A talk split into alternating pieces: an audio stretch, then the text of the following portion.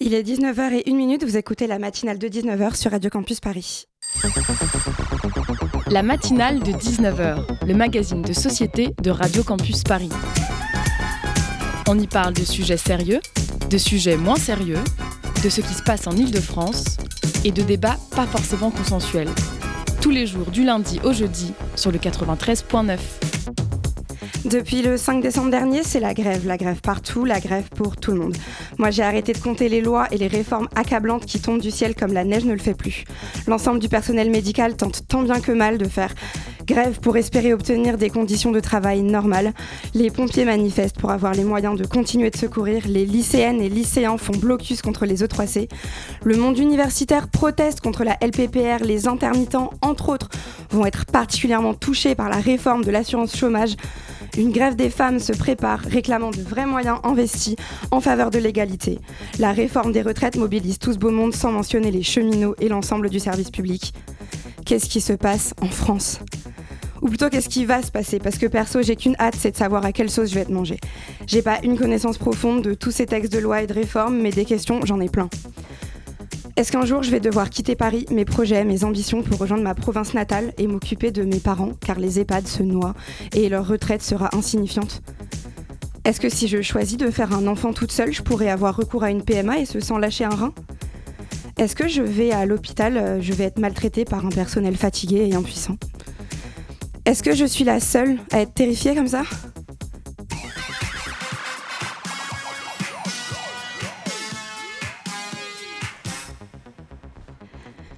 Vous l'avez compris avec cet édito, il est plus que jamais temps de comprendre ce qu'il se passe dans le monde politique de notre pays. C'est pourquoi dans cette première partie d'émission, on a invité Salomé et Bastien, respectivement doctorantes et maîtres de conférences en sciences de l'infocom dans des universités du centre de Paris.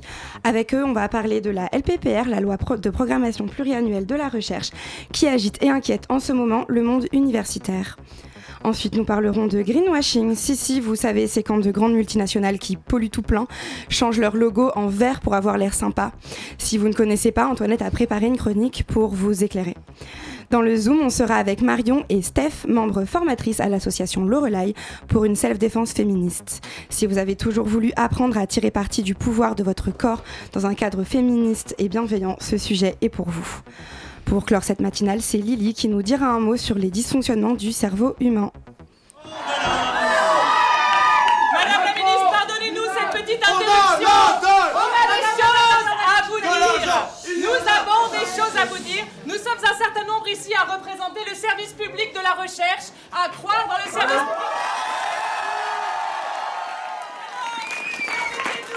De vous adresser ces quelques mots ici, dans ce lieu emblématique emblématique de la destruction du système de financement de la recherche publique, euh, dans ce lieu où se rencontrent en ce moment même les idéologies moisies de la compétition généralisée et de la Startup Nation. Avec nous, Salomé, doctorante, et Bastien, maître de conférence, tous les deux en information et communication dans des universités de centre de Paris. Euh, Salomé, Bastien Tiens, on vient, ce qu'on vient d'entendre là, c'est euh, une, action une action qui a été menée pour aller interrompre euh, une réunion avec euh, Frédéric Vidal, la ministre. Comment ça prend forme une mobilisation des enseignants-chercheurs ici en France à Paris? Comment les, les mobilisations se traduisent? Alors, c'est assez compliqué à mettre en place pour diverses raisons, mais pour ce genre d'action, ça se fait un peu euh, au feeling et euh, avec un groupe euh, qui essaye d'organiser en amont et les autres qui suivent. Je pense que Bastien pourra plus nous expliquer comment ça prend forme.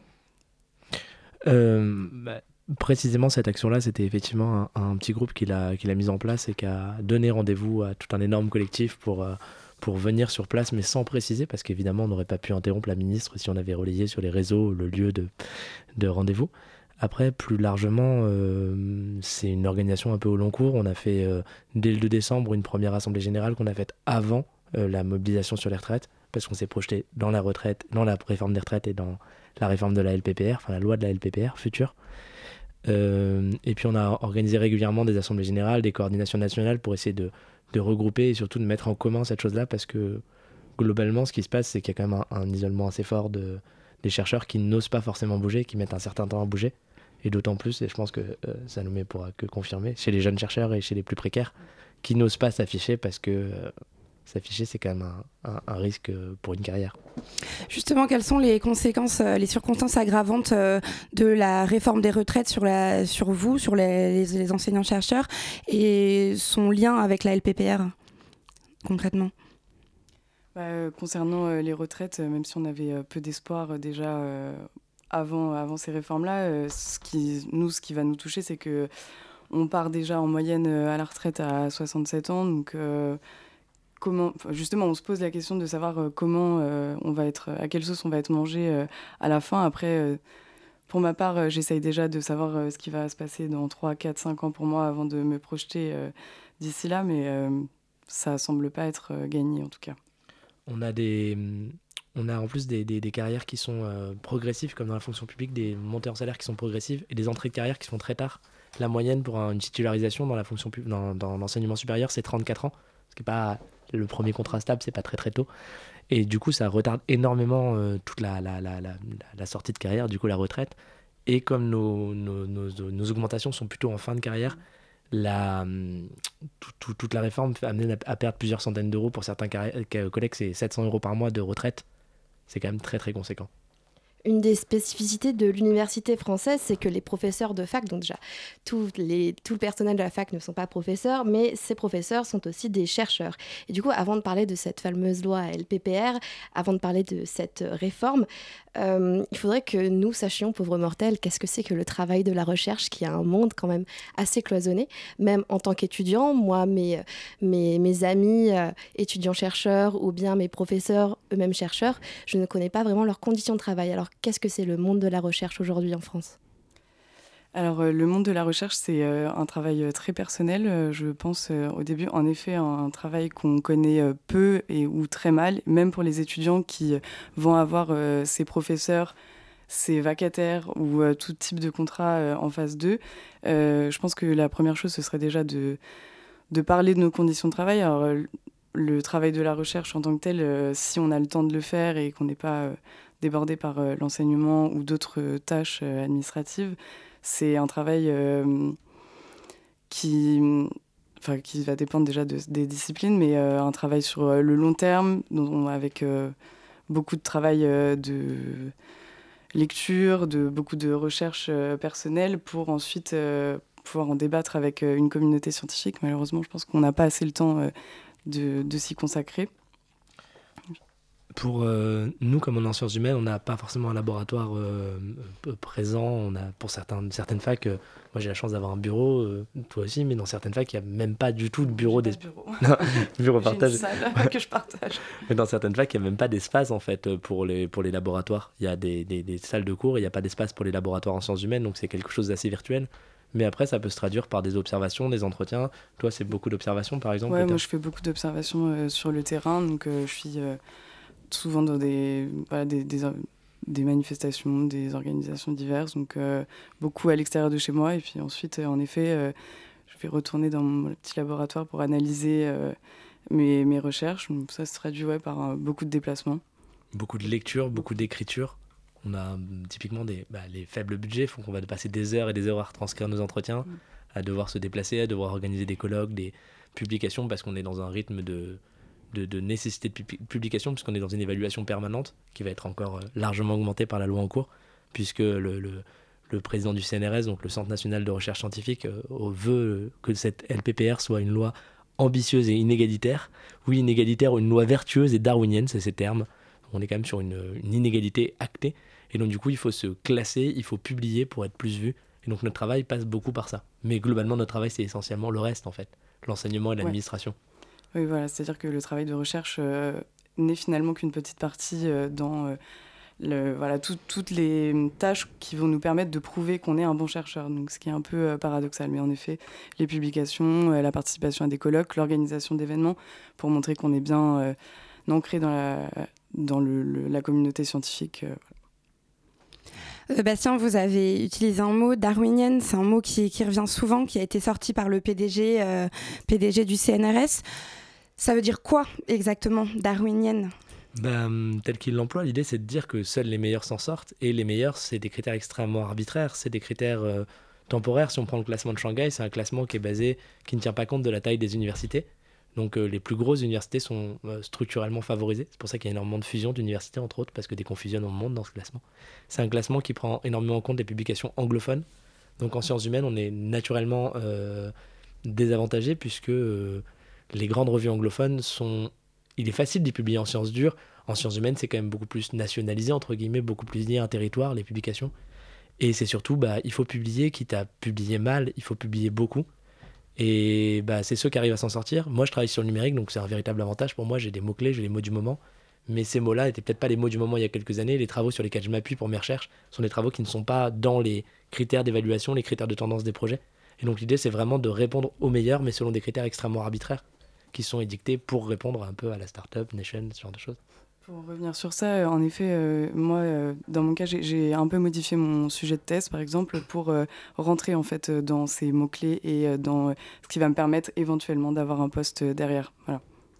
Le monde de la recherche, ça fonctionne du coup par financement, par des structures comme l'ANR, l'Agence nationale de la, de la recherche, ou d'autres organismes, donc des organismes comme le CNRS, mais aussi des organismes privés parfois.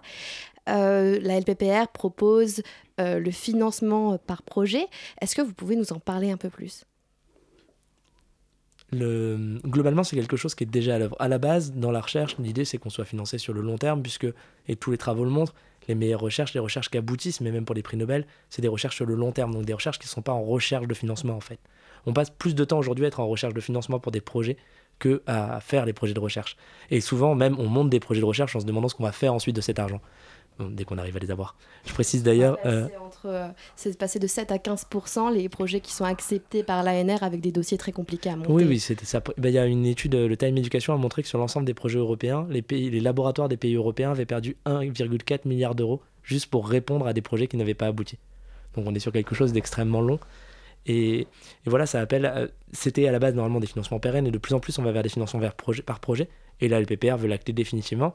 Et l'idée, c'est juste qu'on va monter un projet, euh, répondre à ces projets, avoir des critères objectifs qui sont euh, souvent très peu objectifs. C'est que typiquement, même une ANR où on a quand même pas mal de liberté, faut que tout soit fait en deux ans. Et deux ans pour des temps de recherche, c'est extrêmement court. Sachant que le temps qu'on monte le projet, qu'il soit évalué, qu'on ait la réponse, la réponse peut arriver un peu soudainement. Il va falloir tout faire dans les temps. Et donc, du coup, faire dans les temps, ça va être penser à organiser un colloque international, penser à publier, penser à faire toutes ces choses-là. Et donc, du coup, c'est extrêmement contraint et le temps de la recherche est un peu étouffé par ça. Il y a des chercheurs qui arrivent à très bien jongler avec ça et avoir des projets qui se tuilent, mais c'est une extrême minorité. Et la plupart du temps, on finit par faire de la recherche autofinancée ou, euh, ou essayer de répondre éternellement à des projets en mettant des mots-clés. Récemment, moi, j'ai revu tout un appel à projet en changeant les mots-clés du projet pour que ça passe. En mettant des mots comme innovation, comme numérique, comme recherche et développement. Comme Startup Nation. Exactement, c'est genre de. Est-ce que c'est passé euh, Oui, en l'occurrence, oui. Euh, Salomé, dans votre travail, la question du genre est très présente. Est-ce que vous voyez dans la LPPR un potentiel moyen de creuser encore les inégalités hommes-femmes?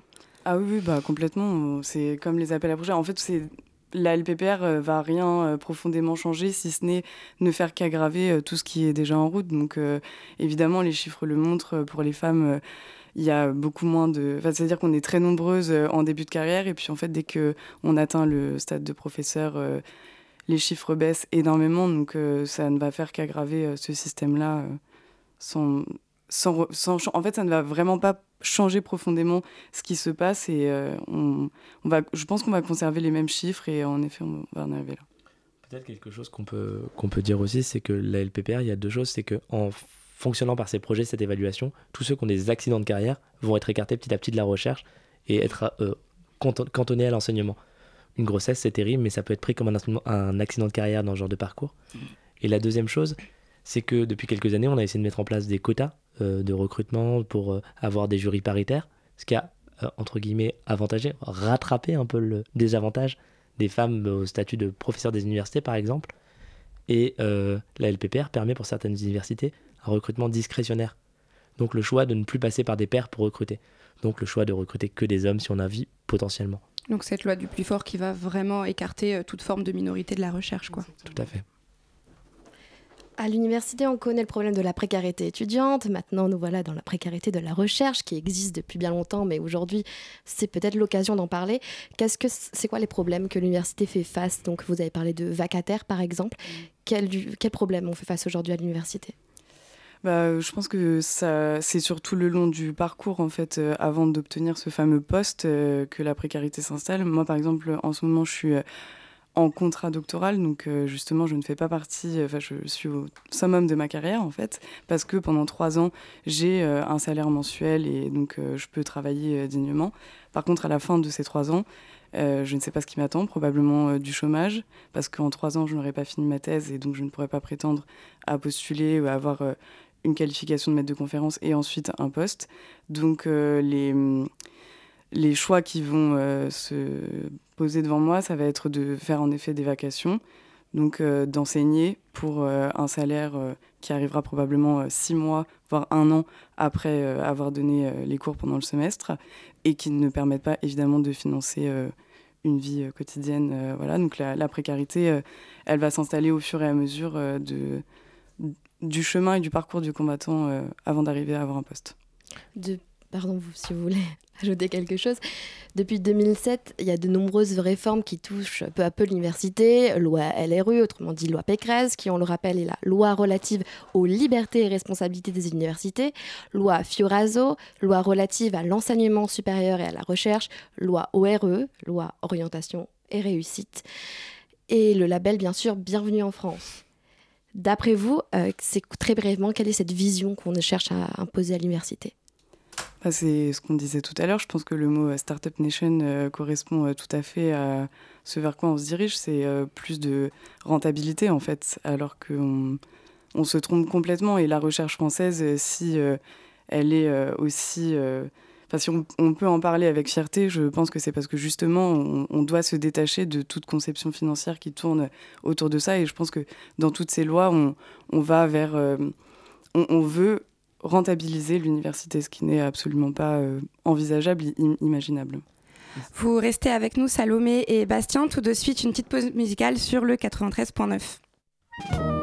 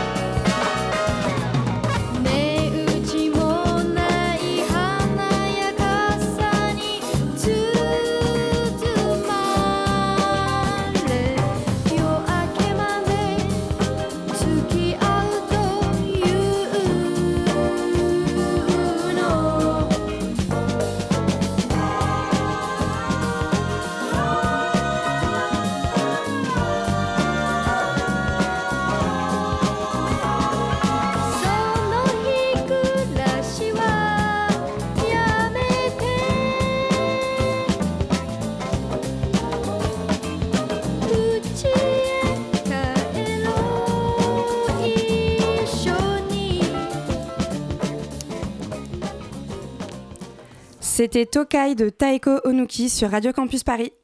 La matinale de 19h sur Radio Campus Paris. Nous sommes toujours en compagnie de Bastien et Salomé, maîtres de conférences et doctorantes en sciences de l'infocom. Léa chez Radio Campus, de nombreux bénévoles sont étudiants, donc beaucoup euh, comme moi euh, à l'université.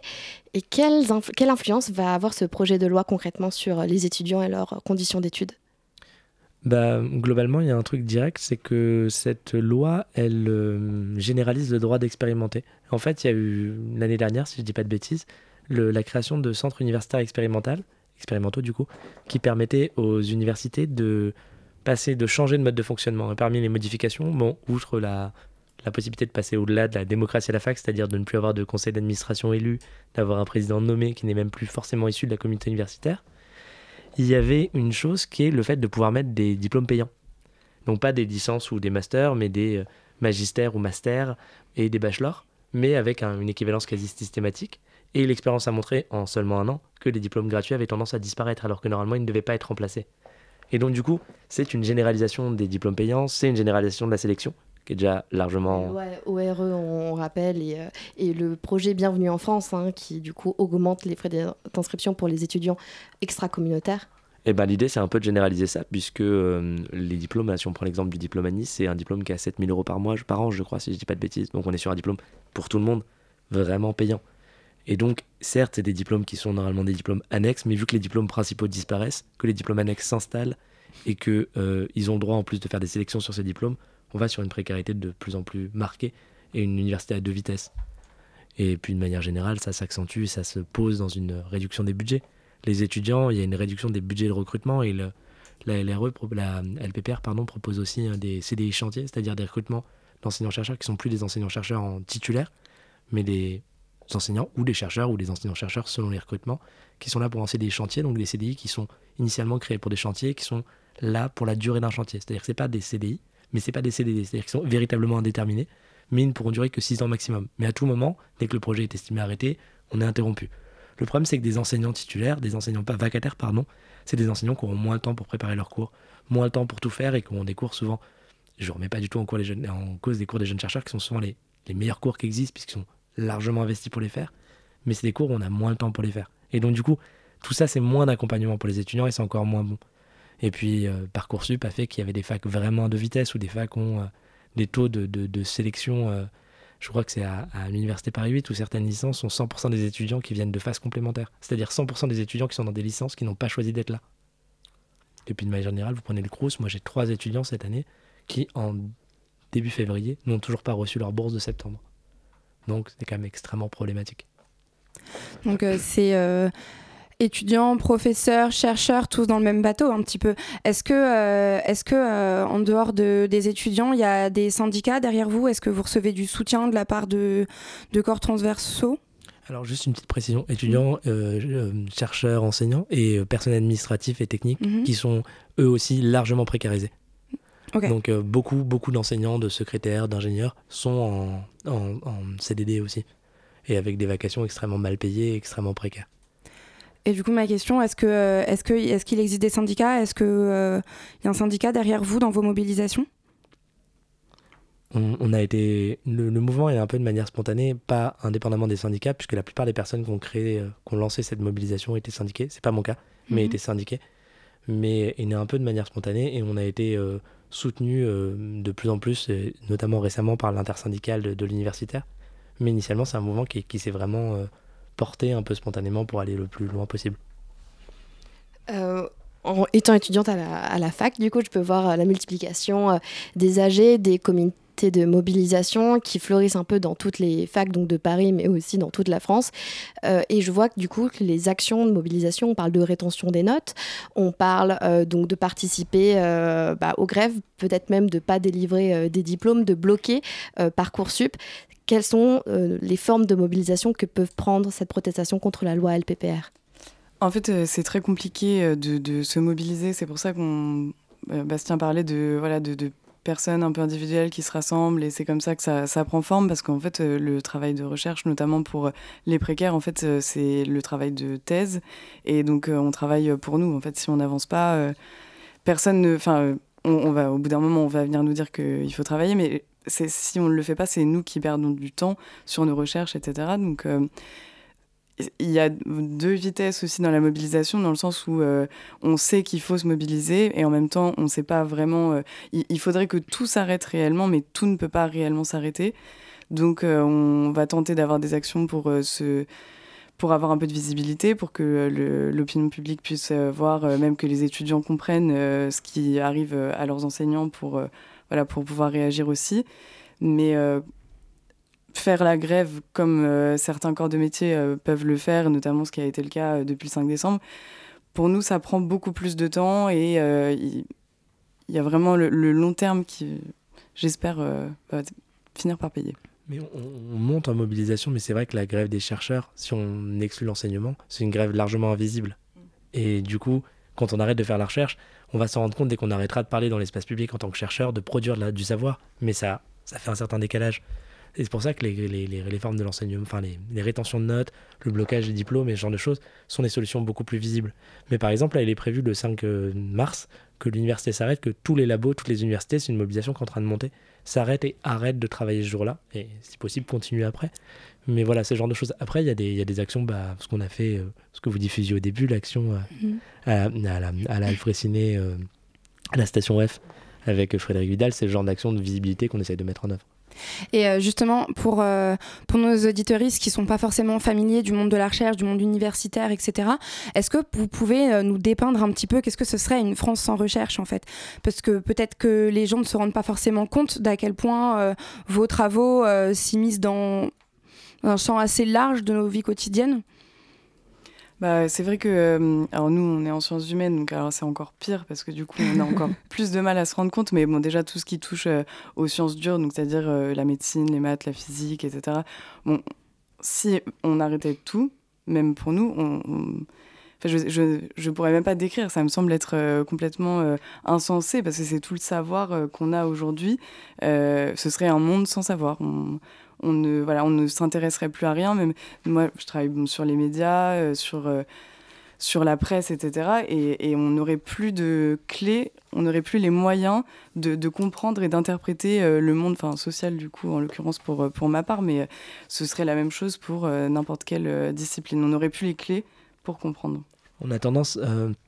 Récemment, il y a deux de nos collègues qui ont été interviewés sur un, podcast de, de Binge Audio et en fait, elles ont été interviewées parce que les, animateurs de ce podcast avaient l'habitude de faire appel à des chercheurs régulièrement pour témoigner. Parce que les chercheurs appellent justement ce genre d'expertise sur des sujets. Et qu'en fait, ils recevaient régulièrement comme réponse euh, du fait de la mobilisation, je, ne suis plus disponible. Et du coup, ils se sont intéressés à la mobilisation. Mais en fait, c'est vraiment ça. Une parole de chercheur, c'est euh, ce qui va euh, relayer du savoir, davantage qu'un éditorialiste de BFM, et qui va permettre de prendre du recul et de poser véritablement une idée. Si on parle des inégalités hommes-femmes, si on parle des inégalités sociales, si on parle de l'évaluation et de ces logiques d'évaluation, typiquement, si on parle de, la, toutes ces logiques-là, bah, la recherche, c'est ce qui va permettre de poser et de dire bah voilà, c'est pas bien de mettre de la concurrence dans les hôpitaux, ça ne fonctionne pas. C'est pas bien de faire des économies sur ces choses-là, ça ne fonctionne pas. Les inégalités sont là. C'est pas parce qu'on met le parcours sup que les inégalités vont se réduire, bien au contraire. Et du coup, la recherche, elle est là aussi pour, euh, canaliser d'une certaine manière, en tout cas pour orienter la société et lui donner des, des grandes, des grandes lectures en prenant le temps de le faire. Et euh, vous parliez, euh, vous parliez de, donc, de ce fameux podcast euh, chez nos collègues de Binge Audio. justement, dans ce podcast-là, il y a une des deux chercheuses qui a réclamé son anonymat. parmi vous aussi, on a préféré avoir un semi-anonymat. Est-ce que vous pouvez nous expliquer un peu ces choix-là et qu'est-ce qui les motive? Bah, Disons que on se cache pas dans, notre mobilisation, mais c'est vrai que en l'occurrence moi, je suis encore loin de demander un poste, mais il va falloir que je fasse campagne pour, euh, pour essayer d'obtenir euh, un poste que j'espère euh, stable et pas un CDI de chantier. Et, et ça pourrait poser certains problèmes parce que on serait des éléments perturbateurs, entre guillemets, en tout cas, qui pourraient inciter à d'autres mobilisations tout au long de notre carrière. Donc, on, voilà, on préfère pas, pas pas se montrer. Et la loi, la loi mettant justement cette euh, côté arbitraire dans le recrutement, si par hasard elle venait à passer, pour tous les, les, les précaires qui voudraient candidater dans quelques années, on peut totalement imaginer que des directeurs, euh, des résidents d'université nommés ne veuillent pas recruter ce genre d'éléments problématiques. Et donc du coup, il y a cette question de est-ce que sur le long terme, cette mobilisation ne peut pas nuire au recrutement? Ce terme-là de, de, de, précaire, c'est pas un terme officiel, mais c'est un terme euh, qui revient souvent. C'est un choix militant d'avoir de, donné ce nom-là pour visibiliser ou c'est tout simplement un élément de langage qui est revenu? C'est un fait.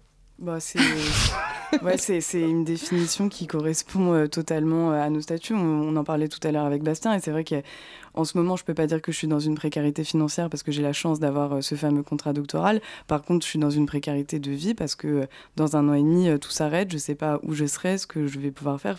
C'est vraiment l'instabilité, l'instabilité d'une part, et la précarité financière qui, qui est réelle pour vous donner juste un, parcours de jeune chercheur, déjà normalement la moyenne d'entrée en carrière dès qu'on y arrive, c'est vraiment pas la majorité, c'est 34 ans.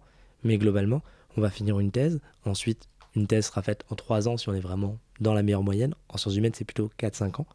Donc 4-5 ans, ça veut dire que pendant 2 ans, si on n'a pas eu de financement déjà avant, il va falloir trouver un financement, mais pendant les 2 ans suivants, il va falloir trouver un financement. Ensuite, il faut un minimum un an pour pouvoir candidater à un poste.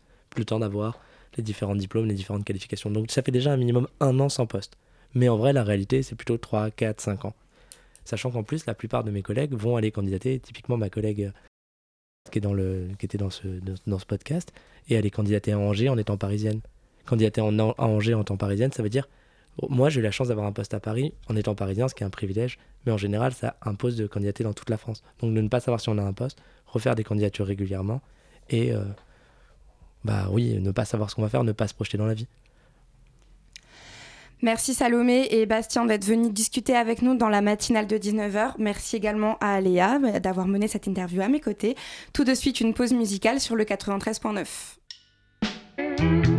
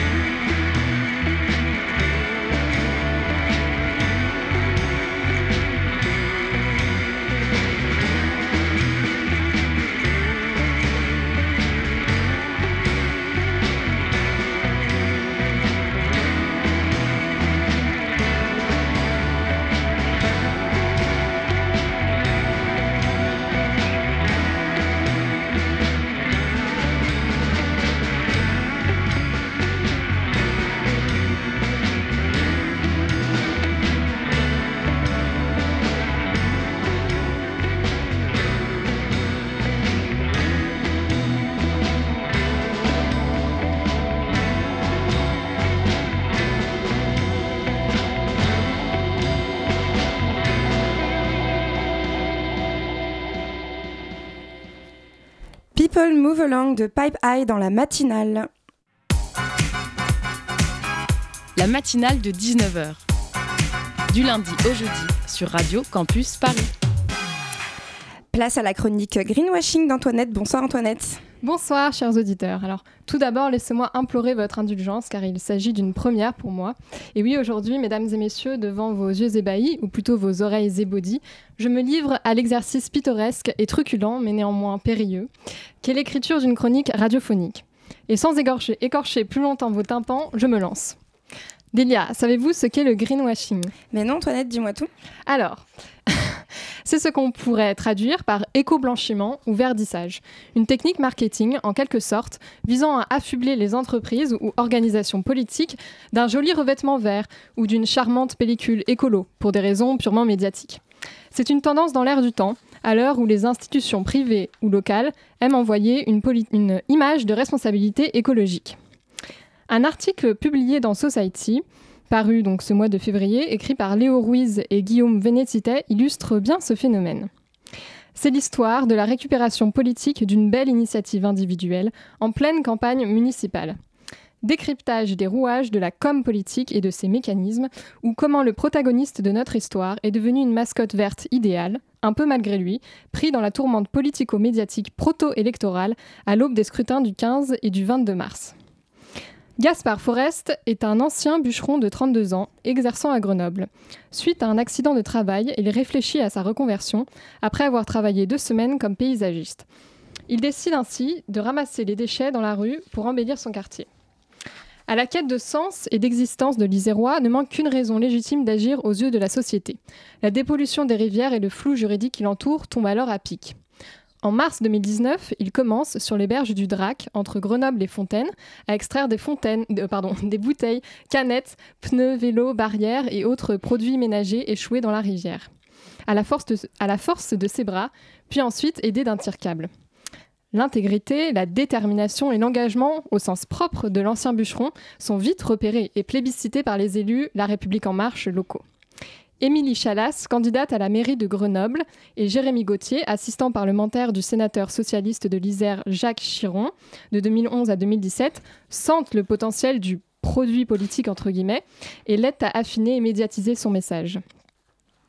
Gaspard Forest se retrouve ainsi pris avec l'élu LREM Olivier Véran, les pieds dans la rivière, devant les caméras de l'AFP. Rapidement, il est reçu à l'Élysée par deux proches conseillers d'Emmanuel Macron et rédige là-bas le pacte dépollution rivière. Mais si l'on regarde de plus près, comment cette initiative entre-t-elle en résonance avec le message macronien? Goût pour l'initiative individuelle, volonté de rassembler au-delà de la frontière gauche-droite, côté consensuel, sa démarche coche beaucoup de cases LREM compatibles. En effet, depuis quelques mois, Emmanuel Macron fait feu de tout bois pour convaincre qu'il peut incarner l'écologie. En pleine campagne électorale, à l'aube des municipales 2020, rappelons que l'écologie représente un enjeu majeur. Hidalgo promet par exemple la neutralité carbone, les pistes cyclables, les plantations d'arbres ou encore la création de mini-forêts urbaines. Maintenant, à vos palettes et un peu de colorimétrie. Entre fable écologique et greenwashing opportuniste, à vos lunettes et sachez distinguer le vert fluo et artificiel d'un bonbon harlequin du vert émeraude d'une belle forêt iséroise à moins que vous ne préfériez le récit mythologique d'un auto-entrepreneur de l'écologie. Merci Antoinette pour cette chronique et tout de suite c'est l'heure du Zoom. Le Zoom, dans la matinale de 19h. Nous sommes à présent avec Nati et l'association Le. Bonsoir Nati. Bonsoir. Alors effectivement, aujourd'hui on reçoit Marion et Élie de Le Alors, l'Eurolai, c'est une, association qui propose des stages d'autodéfense féministe en non-mixité à Paris et à Montpellier. Alors, qu'est-ce qui vous a amené, Marion et Elie, à devenir formatrice pour cette association? Alors du coup, moi, j'ai commencé à suivre des ateliers et des stages d'autodéfense il y a quelques années, euh, avec l'idée que j'avais envie de me sentir plus à l'aise dans l'espace public et aussi parce que fréquemment dans ma vie, je me retrouvais à me dire après coup, dans plein de situations, j'aurais dû dire ça, j'aurais dû faire ça. J'en avais un petit peu assez, donc du coup, j'ai participé à des stages et là, avec toutes les participantes et les formatrices, euh, j'ai appris énormément de choses qui m'ont servi du coup pas que dans l'espace public, mais en fait dans plein d'autres endroits de ma vie, que ce soit au travail, avec mes amis, ma famille, ma partenaire, par exemple. ce qui fait que du coup, je me sens plus à même maintenant de me défendre et ça m'a fait gagner énormément aussi en confiance en moi. Et du coup, j'ai eu envie de transmettre ça aussi à, mon tour à d'autres personnes. C'est la même chose pour, pour toi, Ellie alors j'ai commencé aussi comme participante euh, parce que dans un certain nombre de situations de la vie au travail euh, ou quotidienne, avec des amis, euh, dans une relation, enfin dans la rue, partout, je savais pas forcément comment réagir de manière appropriée à certaines situations et notamment j'avais peur que la situation dégénère parce que j'aurais pas fait la bonne chose et parce que la personne en face se serait mise en colère ou ça deviendrait physique. Et donc de faire ces stages, ça m'a permis d'avoir une palette d'outils pour savoir poser mes limites et de savoir aussi que si la personne en face elle refusait d'écouter ses limites et devenait violente de manière euh, physique, bah, je savais euh, comment réagir. Donc ça m'a décomplexé par rapport à ça. Et ça m'a rassurée. et, euh, et, après plusieurs années euh, de formation, d'ateliers euh, en autodéfense physique, verbale, émotionnelle, j'ai eu envie de développer euh, un module sur le numérique. Et c'est en tant que formatrice sur le numérique que j'interviens ce soir. Alors sur le numérique, alors comme tu le disais, il y a une partie à la fois physique parce que autodéfense, euh, je ne sais pas pour vous euh, les filles, mais euh, moi, tout de suite, je pense à un truc où on se tape dessus. Mais tu, Elie, tu disais qu'il y a aussi toute une phase verbale. C'est ça? Ouais, c'est la spécificité de l'autodéfense féministe par rapport au self-défense qu'on va dire féminin ou à certains cours qu'on peut avoir de Krav Maga entre femmes ou des cours qui sont proposés par, par différentes institutions. C'est qu'on prend en en enfin, on prend en considération des situations de la vie concrète de violence, d'agression, de micro-agression quotidienne. Euh, et notamment, en fait, ça s'est venu d'une constatation où des femmes qui étaient ceinture noire en arts martiaux avaient des difficultés à se défendre dans des situations de violence, notamment au sein de leur couple. Et ça a mis en valeur le fait que, eh ben, il y a toute une dimension émotionnelle au fait de savoir répondre à une situation de violence, qu'elle soit verbale ou, ou, physique, dans le sens où bah, il y a des rapports de domination qui rentrent en, cause et aussi toute une socialisation en tant que femme ou en tant que personne discriminée de manière générale. On, a, on nous apprend à ne pas répondre, à nous sentir inférieurs, à nous sentir euh, pas euh, euh, en situation de d'élever la voix. Euh, voilà. Et donc l'autodéfense féministe, c'est vraiment aussi euh, déconstruire tous ces petits obstacles, toutes ces petites choses qu'on nous apprend depuis qu'on est, est enfant. Donc euh, tu parles de, vous parlez de déconstruction. C'est pour ça aussi que les ateliers que vous proposez, enfin les stages, sont en non-mixité? Oui, en fait, on s'est rendu compte, enfin, c'est un constat qu'on peut faire dans la société, que euh, les femmes et les hommes, par exemple, ne sont pas euh, confrontés au même type de violence ni dans les mêmes contextes. Par exemple, les femmes sont beaucoup plus fréquemment euh, victimes de violences sexuelles ou de violences commises par des gens de leur entourage, notamment par leurs partenaires. et du coup, c'est aussi différentes façons de vivre la violence, de vivre des situations de danger et d'agression. Et on a aussi, en tant que femme, en tant qu'homme, différentes ressources à notre disposition. Par exemple, souvent, quand on a été éduqué ou socialisé en tant que fille, voilà, on nous a appris à plutôt prendre soin des autres, à sourire, à voilà. Et en fait, c'est autant de freins euh, face au fait euh, de pouvoir se défendre, d'être capable de se défendre face à une situation d'agression, qu'elle soit verbale ou physique, euh, auquel il fallait en fait proposer des outils spécifiques. et on s'est aussi rendu compte que la non mixité choisie, ça favorise l'apprentissage pour plein de raisons, parce que du coup, ça crée un espace de parole où les femmes peuvent s'exprimer plus librement et partager leurs expériences et aussi partager des connaissances, des techniques, des stratégies euh, que la non mixité, enfin que la mixité pardon ne permettrait pas. Et euh, alors c'est en non mixité, mais euh, est-ce qu'il faut aussi être super musclé et être championne de boxe pour participer? Non, alors du coup, l'idée justement, c'est que les techniques qu'on va apprendre, que ce soit des techniques verbales ou des techniques physiques, l'idée c'est qu'elles soient le plus simples, rapides, efficaces possible et aussi le plus accessible au plus grand nombre. Donc peu importe votre âge, votre condition physique, par exemple, on trouvera toujours une technique qui qui, vous conviennent, que vous pourrez vous approprier. Et, c'est aussi important de rappeler qu'en fait, les personnes ont déjà énormément de ressources et de stratégies qu'elles ont mises en place dans leur vie quotidienne, sinon elles n'arriveraient pas jusqu'à ce stage déjà, elles seraient toujours pas, elles seraient pas forcément là. Euh, et du coup, là, on va plutôt proposer en fait et partager aussi ensemble plein d'outils, plein de techniques. Et après, c'est aux personnes de se les approprier, de se les faire siennes et de choisir ce qui convient le mieux à sa situation. Et je crois aussi me, me, souvenir que ce que vous dites, c'est lié au nom de l'association, non? Le Relay, c'est quoi? Alors le relay, en fait, c'est une, technique d'autodéfense où du coup, euh, c'est un peu inspiré d'une forme de statue qui, euh, qui, existe en Autriche, je crois, où euh, c'est une femme qui est allongée sur le sol et qui a l'air assez assez vulnérable peut-être, ou en tout cas elle n'est pas en position d'attaque. Et en fait, le relay tel que nous, la, technique qu'on propose, en fait, c'est une technique où on est en situation d'être allongé et on a l'air de rien. Et en fait, si quelqu'un vient nous agresser en quelques en quelques positions bien trouvées, on peut mettre à terre un agresseur. Bah, franchement, ça donne envie euh, de, signer. Du coup, euh, c'est quand le prochain stage à Paris? Alors le prochain stage à Paris, c'est les 14 et 15 mars, donc c'est un stage de base, donc c'est ouvert euh, à tout le monde. Euh, et après, on a environ un stage euh, mensuel à Paris, un stage mensuel à Montpellier. on a aussi des partenariats avec d'autres villes comme Boulogne-sur-Mer où on propose aussi des stages, des ateliers. Donc vous pouvez aussi aller voir sur nos réseaux sociaux si vous voulez suivre l'actualité, l'agenda du coup de nos stages et de nos ateliers. Donc c'est sur Lorelai, n'oubliant pas le tréma sur le i.fr. Et on a aussi un Facebook, Lorelai AF, comme autodéfense féministe, et un Instagram, du coup, où c'est lorelai.autodéfense.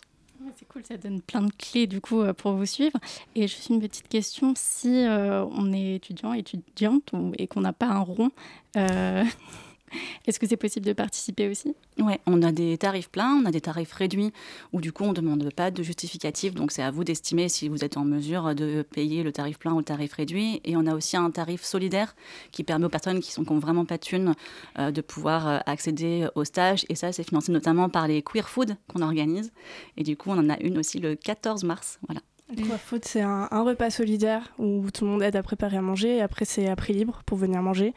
Et les fonds récoltés servent à alimenter cette caisse de, de solidarité pour ces personnes-là, tout en nous permettant de, de payer les formatrices. Merci Marion et Elie de nous avoir présenté l'association L'Oréal. Merci également à Nati pour ce Zoom. Restez avec nous, la matinale de 19h, ça continue sur le 93.9. La matinale de 19h sur Radio Campus Paris. Tout de suite, on passe à la chronique de Lily. Lily, de quoi est-ce que tu vas nous parler ce soir? Bonsoir Delia, hello les amis. Ce soir, je me suis penchée pour vous sur les dysfonctionnements de notre cher et tendre cerveau. La semaine dernière, Mathieu nous a soulagés de notre culpabilité quant à l'activité sportive. En effet, pourquoi continuer à transpirer à la salle de sport? Horreur, miséricorde, quand une bonne séance de cinéma peut nous faire dépenser des calories. Et je ne vous parle même pas des films de fesses. Bon, là c'est carrément des sauts de transpiration que vous allez évacuer les amis. Non, ce soir, moi aussi, je, à mon tour, euh, à mon tour de soulager vos consciences. Cette fois-ci concernant un sujet un poil brûlant avec ces municipales prochaines, la sauvegarde de notre logement. Et oui, je vous parle bien de notre planète adorée. Si, comme moi, vous avez un mal fou à concilier vos désirs de lingerie fine et de voyages exotiques avec un mode de vie éco-responsable, je vous invite à tendre l'oreille ou plutôt à tendre le cortex. Tu piques ma curiosité là, Lily, mon cortex est tout de suite. Chers amis cérébrés, pourquoi, me direz-vous, mais pourquoi avons-nous cette satanée petite voix hyper écolo? Vous savez, cette petite voix qui te dit Putain, c'est grave abusé, on a encore boulotté l'équivalent de 36 kilos de carbone en viande cette semaine. Mais bordel, mais qu'est-ce qu'on branle? Qu'est-ce qu'on branle? Bientôt on aura cramé toutes les ressources. Parce que oui, on est tous bien bien au courant de la situation de crise écologique et de l'impact de nos vies d'occidentaux gâtés sur les ressources et blablabla et blablabli et gnan gnan gnan. Du coup, on tombe dans l'angoisse chronique, ça part en Greta Thunbergerie générale. On ne veut plus faire que du bateau à voile, etc., etc. On connaît la chanson. Tu parles de la solastalgie? Oui, voilà, voilà. Et oui, chers amis au cortex développé, la solastalgie, appelée aussi éco-anxiété, est bien en train de devenir le mal du siècle. Mais alors, la question est évidente. Mais qu'est-ce qu'on attend pour Mais qu'est-ce qu'on attend pour ne plus suivre les règles du jeu? Mais oui, qu'est-ce qu'on attend? Merci NTM. Mais qu'est-ce qu'on attend pour agir? Nous, la race humaine, dotée d'un super cerveau absolument disproportionné, capable de travailler en collaboration et de créer des petites beautés comme la bombe atomique ou encore la guillotine pour les plus old school. Alors Sébastien Boller, journaliste et rédacteur en chef de la revue Cerveau et Psycho, s'est penché sur cette étrangeté. Dans son livre Le bug humain, sous-titré Pourquoi notre cerveau nous pousse à détruire la planète et comment l'en empêcher, il nous explique pourquoi c'est pas notre faute si on ne peut pas s'empêcher de réduire à néant nos chances de survie sur le long terme. Et oui, pour résumer, à l'image de tous les animaux, notre espèce est basée sur un principe de survie. Nous sommes donc programmés pour répondre à nos besoins et à nos désirs, selon le système de renforcement. Notre cerveau, ou plus exactement notre petit striatum, nous récompense lorsque nous accédons à de la nourriture, de la baisse, du pouvoir ou une nouvelle villa. Striatum nous récompense. Il nous récompense avec une substance grave bonne, la dopamine. Et oui, les amis, je suis par avance désolée pour nos égaux de spécistes, mais comme le rat, le petit chien ou encore le poisson rouge, nous fonctionnons sur un système de désir-récompense. Et cela sans capacité de limitation. En effet, le striatum, c'est une espèce de gros boulimique mégalo qui n'en a jamais assez. Et malgré l'évolution et un certain temps à peaufiner nos compétences, nous n'avons pas encore acquis la compétence. Stop, merci, j'en ai assez, partageons le beefsteak. Pour résumer, on reste des animaux primitifs dirigés par notre usine à dopamine et on est incapable de ne pas céder à la tentation. Rassurez-vous, rassurez-vous, amis cartésiens. Sébastien Boller nous révèle dans la seconde partie de son livre la solution pour dépasser cette donnée de mère nature. Solution que je vous laisse découvrir par vous-même, les amis. Et oui, moi je n'ai pas le temps, j'ai mon striatum qui m'appelle, je dois aller chasser le cheeseburger, dominer le monde et baiser mes conquêtes. Allez, bisous les amis. Merci Lily pour cette chronique. Il est temps pour nous de vous dire au revoir en remerciant Léa pour la première partie de cette émission, Antoinette et Lily pour leur chronique et Sandra pour le Zoom. Merci également à Jules pour la coordination de l'émission et à Victor pour la réalisation. La matinale de 19h revient demain, même heure, même antenne. Tout de suite, c'est la demi-heure avec Pitoum.